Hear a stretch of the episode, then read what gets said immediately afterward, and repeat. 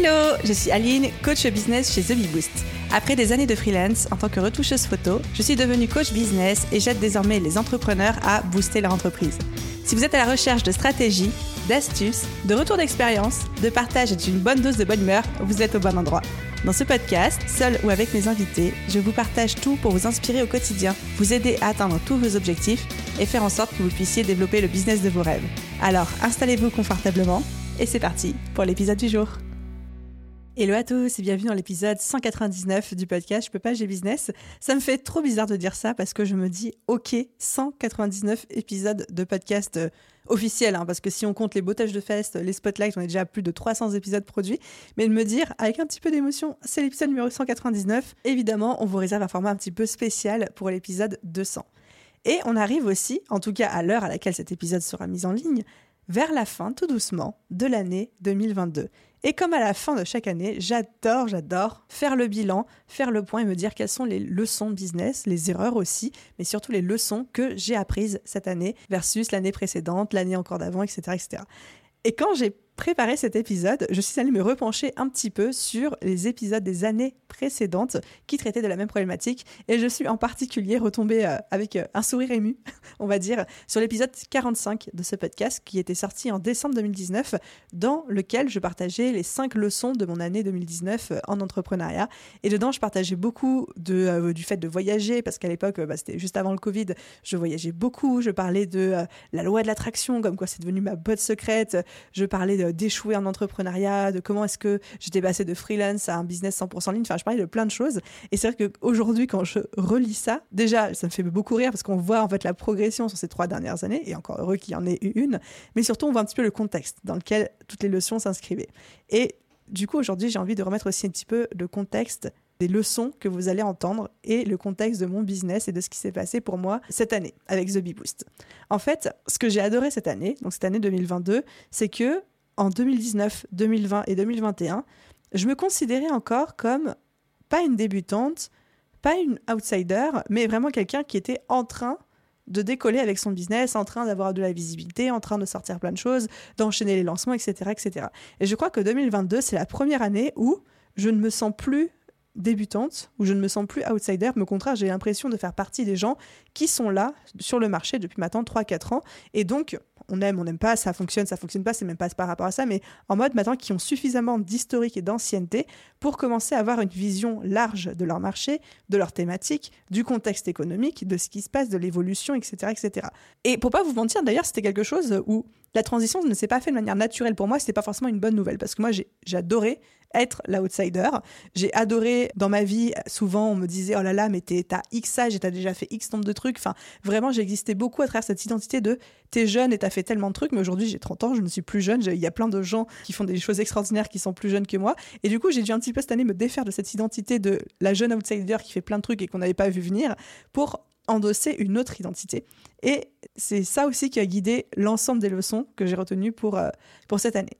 Et deuxième chose, pour remettre un petit peu en contexte tout ce que vous allez entendre en termes de leçons, c'est un petit peu le mood global de cette année chez The Bee Boost, euh, l'énergie, la vibe, enfin on appelle ça comme on veut, j'ai pas vraiment de nom précis. Je mettrai le mot maturité là-dessus, c'est-à-dire que 2022, pour la première fois, j'ai eu la sensation d'avoir un business qui commence à arriver dans une phase de maturité, qui n'est plus en phase de décollage, qui n'est plus en phase de, euh, de début, mais qui arrive dans un début de maturité. Alors je suis pas du tout en train de vous dire que The Bee Boost stagne, qu'on va s'arrêter là et que euh, ça ira pas plus haut ni plus rien, mais vraiment j'ai eu cette sensation de professionnalisation de mon business, de maturité, où la croissance a été un petit peu moins violente cette année, même si elle était quand même impressionnante, mais où surtout j'ai passé beaucoup plus de temps à structurer, à mettre du sérieux, à construire ma posture de CEO et de chef d'entreprise que j'ai mis d'énergie à euh, tester des nouvelles choses, euh, à essayer de percer dans X ou Y thématiques, etc. etc. Donc c'était plus une année où j'ai eu une sensation d'asseoir ma posture plutôt que de la construire, et je pense que c'était la première année entière complète pendant laquelle j'avais un peu ce ressenti-là. Donc voilà, ça me tenait à cœur de vous partager ça parce que les leçons que je vais vous partager, en fait, sont des leçons qui s'inscrivent dans ce contexte de business qui arrive à maturité, de croissance qu'on assoit, qu'on solidifie, et pas dans un contexte de business qui décolle ou que je viens de créer. C'est pour ça que peut-être certaines leçons vont vous surprendre et que d'autres leçons vont moins vous parler. Mon espoir, c'est quand même que chacun d'entre vous puisse entendre un truc qui va résonner en lui et qui va soit le rassurer sur ce qui est à venir, soit le conforter dans une décision ou une intuition qu'il avait, soit au contraire lui faire dire ah bah ça ça va m'aider à éviter une erreur parce que j'avais peur de me tromper, etc., etc. Du coup, c'est parti pour mes six leçons apprises en 2022. Leçon numéro 1, c'est apprendre, mais depuis le début, mais particulièrement cette année, apprendre à m'écouter sur le plan stratégique business. Plus ça va, plus les choses vont, plus je trouve qu'il y a des opportunités, des demandes, des sollicitations qui vont de manière croissante. C'est-à-dire qu'il y en a de plus en plus. Parce que plus on a de visibilité dans un business, plus les gens viennent nous solliciter, nous proposer des choses. Ça, c'est une première chose mais aussi plus les choses vont, plus le temps passe, plus le marché se professionnalise, plus le marché de l'infoprenariat, j'entends, se démocratise, plus il y a de monde, etc. Et du coup, plus il y a d'opportunités. Plus le digital grossit, plus il y a de nouveaux réseaux sociaux qui se créent, plus il y a de nouvelles plateformes qui arrivent, de nouveaux formats qui se mettent en route, etc. Et donc, en fait, plus les choses vont, plus il y a d'opportunités et plus on a la possibilité d'être distrait et de, des tentations aussi de, céder un petit peu à ce syndrome de l'objet brillant.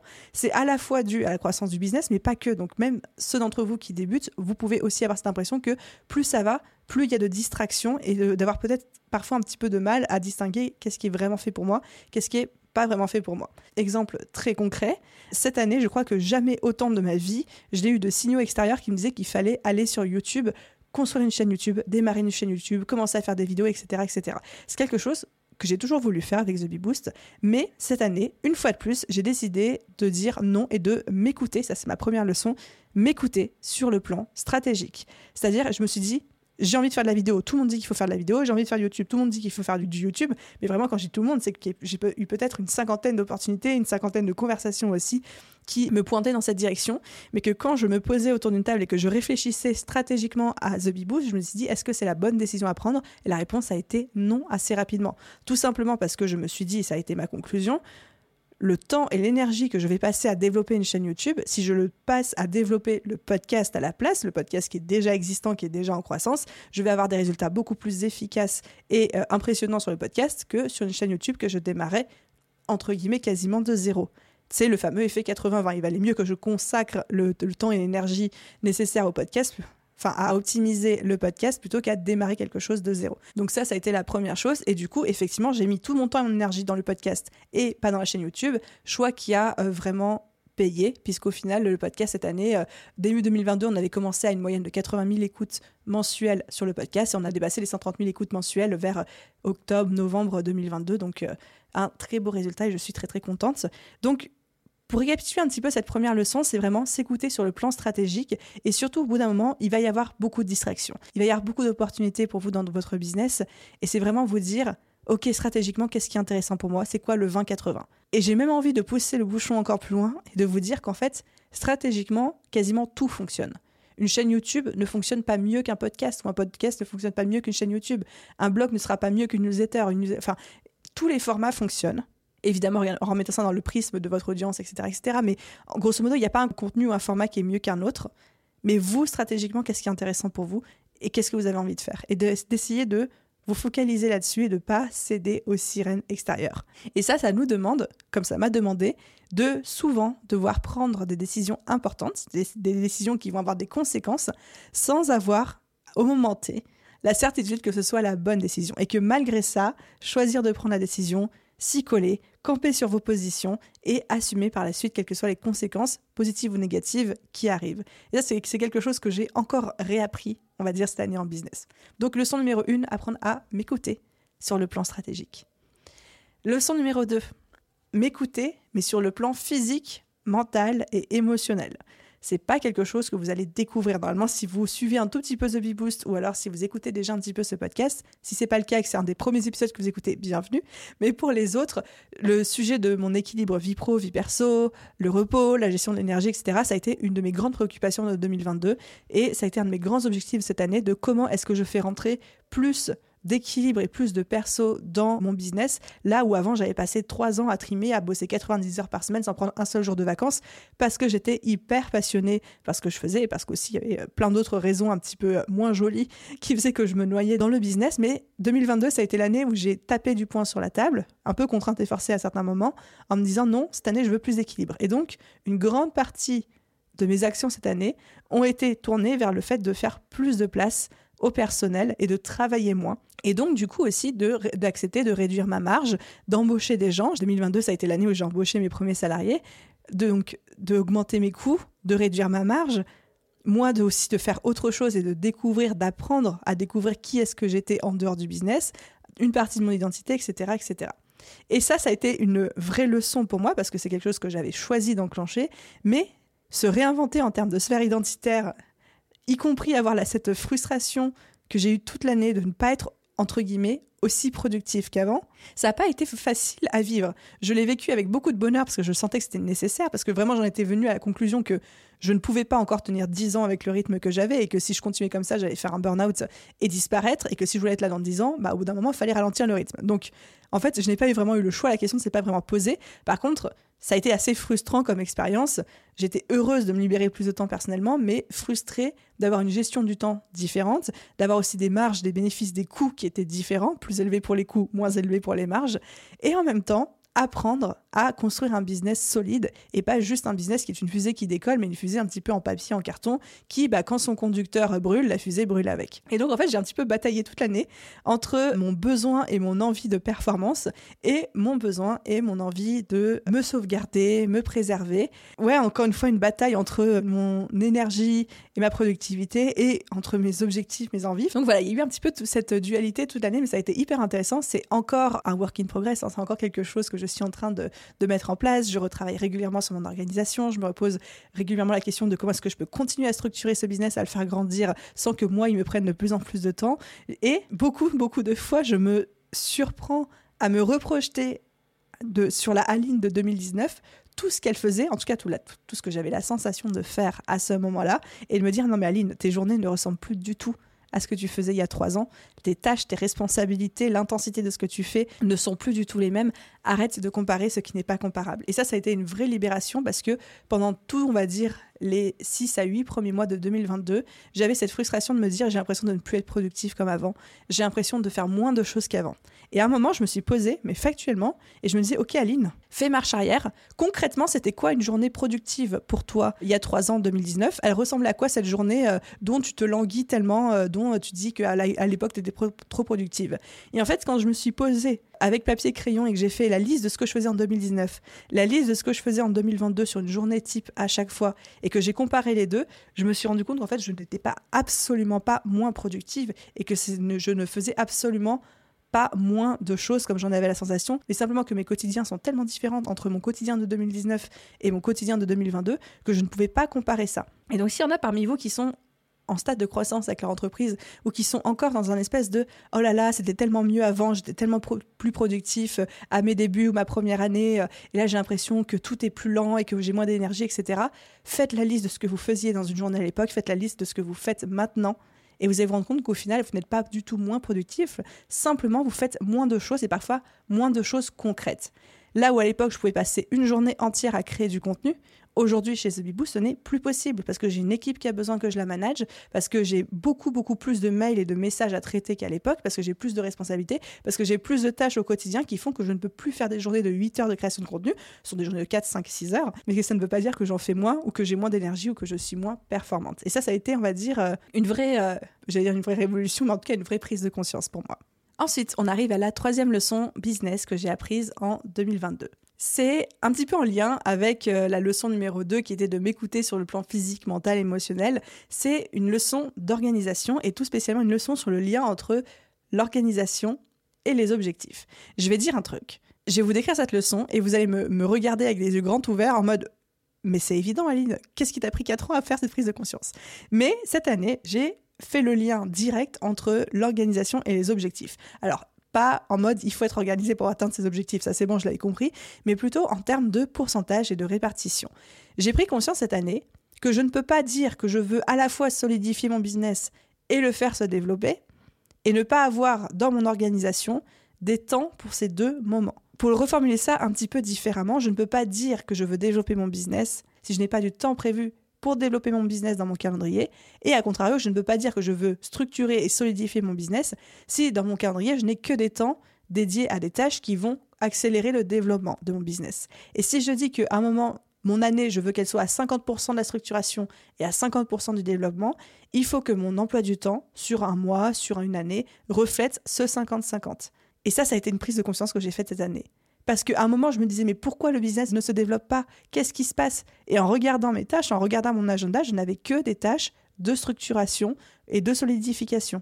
Et à d'autres moments, je me disais, oh là là, mais j'ai l'impression que euh, mon business, il n'est pas assez solide, que tout part dans tous les sens, etc. Bah oui, mais quand je regardais mon, agenda, je n'avais que des tâches qui étaient là pour le développement et l'accélération du business et aucune qui était dédiée à la solidification.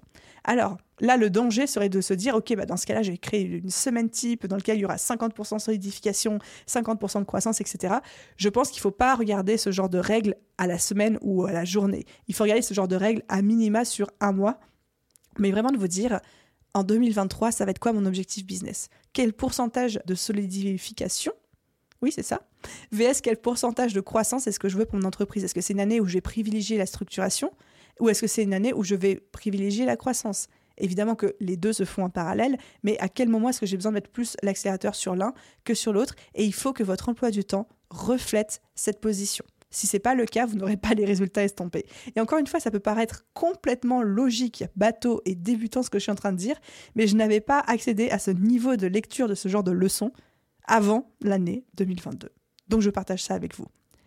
Et qu'est-ce qui a découlé de ça concrètement dans le business? C'est qu'en fait, je me suis mise à avoir une organisation de plus en plus stricte et carrée et qui est pour moi quelque chose qui est indispensable quand on commence à avoir des gros projets, quand on commence à avoir une équipe. Ça a été très difficile à accepter pour moi parce que j'aime avoir une certaine spontanéité, j'aime avoir une certaine liberté, même si je suis quelqu'un qui se définit comme étant assez carré de base. Là, j'ai encore emmené mon organisation à un stade encore plus avancé en termes de structure, de carré, etc.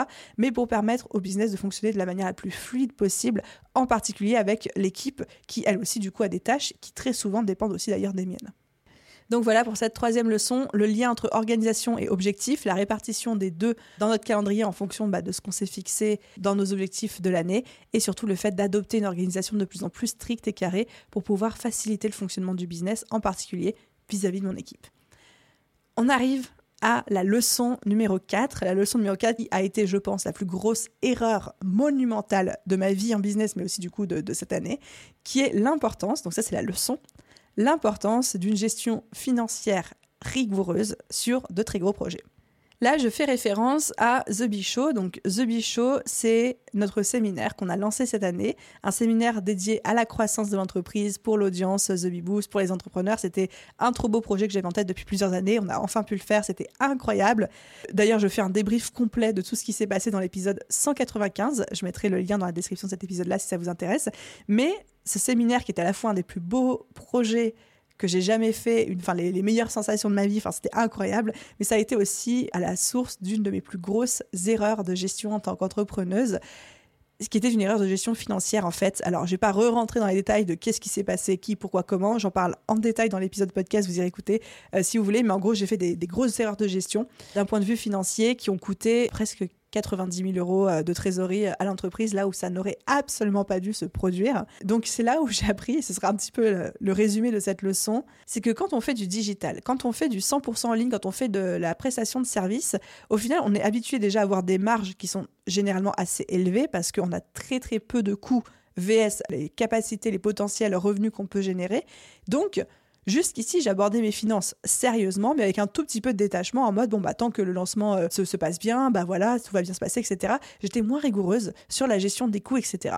Et en fait, j'ai aborder ce projet de séminaire qui pour le coup est un événement physique avec énormément de charges, du traiteur, de la salle, des charges pour les invités, les choses comme ça, etc.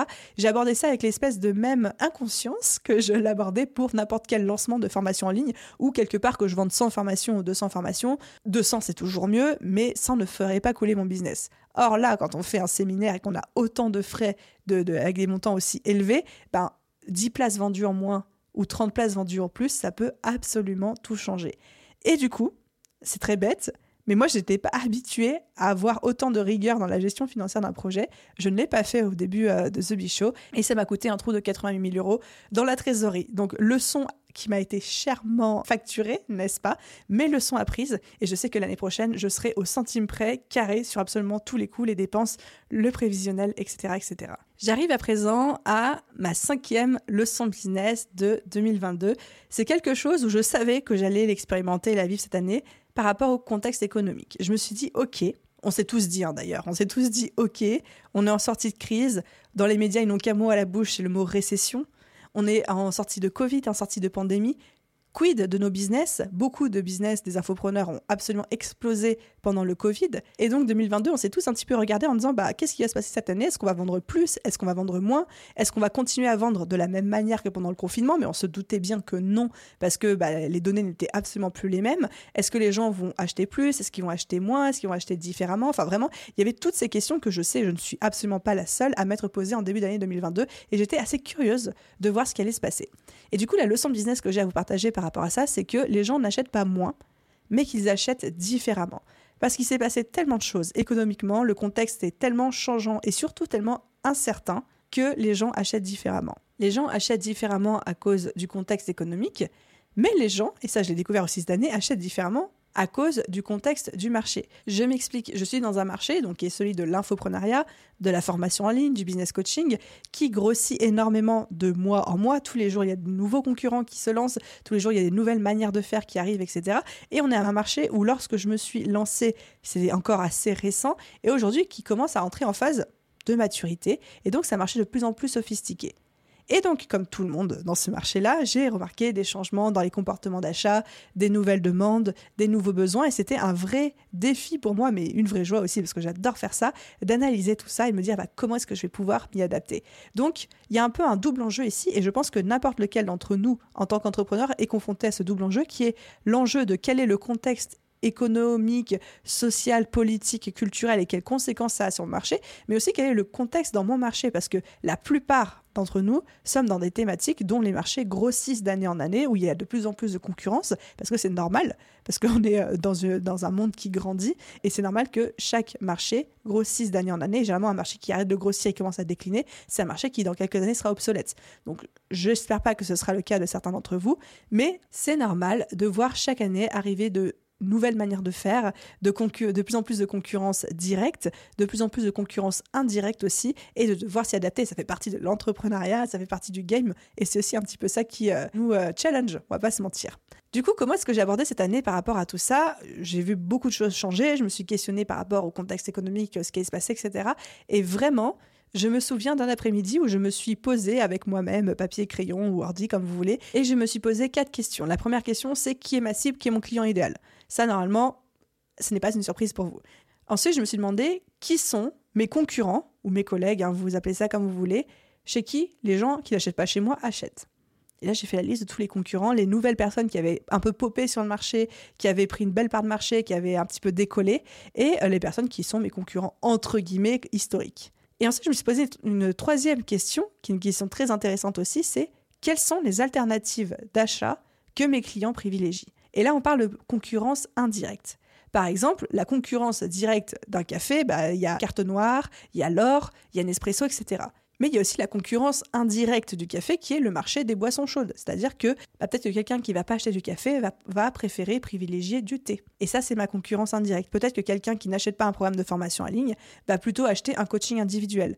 De ça, tous les coachs business sont ma concurrence indirecte, sont une alternative d'achat. Ou alors, les gens préfèrent acheter des bouquins ou écouter des podcasts. Ils privilégient certaines autres alternatives qui ne sont pas des formations business comme les miennes directes, mais des alternatives indirectes qui, quand même, font, au bout du compte, qu'ils n'achètent pas chez moi.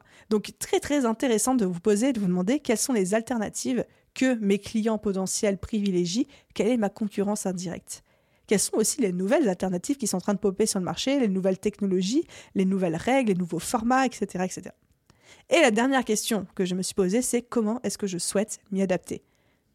Et pour vous donner quelques exemples concrets, parce que j'ai conscience que ça peut être un petit peu nébuleux euh, dit comme ça, voilà, aujourd'hui, les gens privilégient du coaching individuel vs de la formation en ligne parce qu'ils ont conscience de la nécessité et du besoin d'avoir une solution faite sur mesure pour eux. Là où mes programmes de formation en ligne, il n'y avait pas de coaching individuel. Solution alternative que j'ai proposée et mise en place, c'était le fait de faire rentrer un système de mentorat en groupe, en petits groupes, au sein de la BSB Academy lors de mon dernier lancement.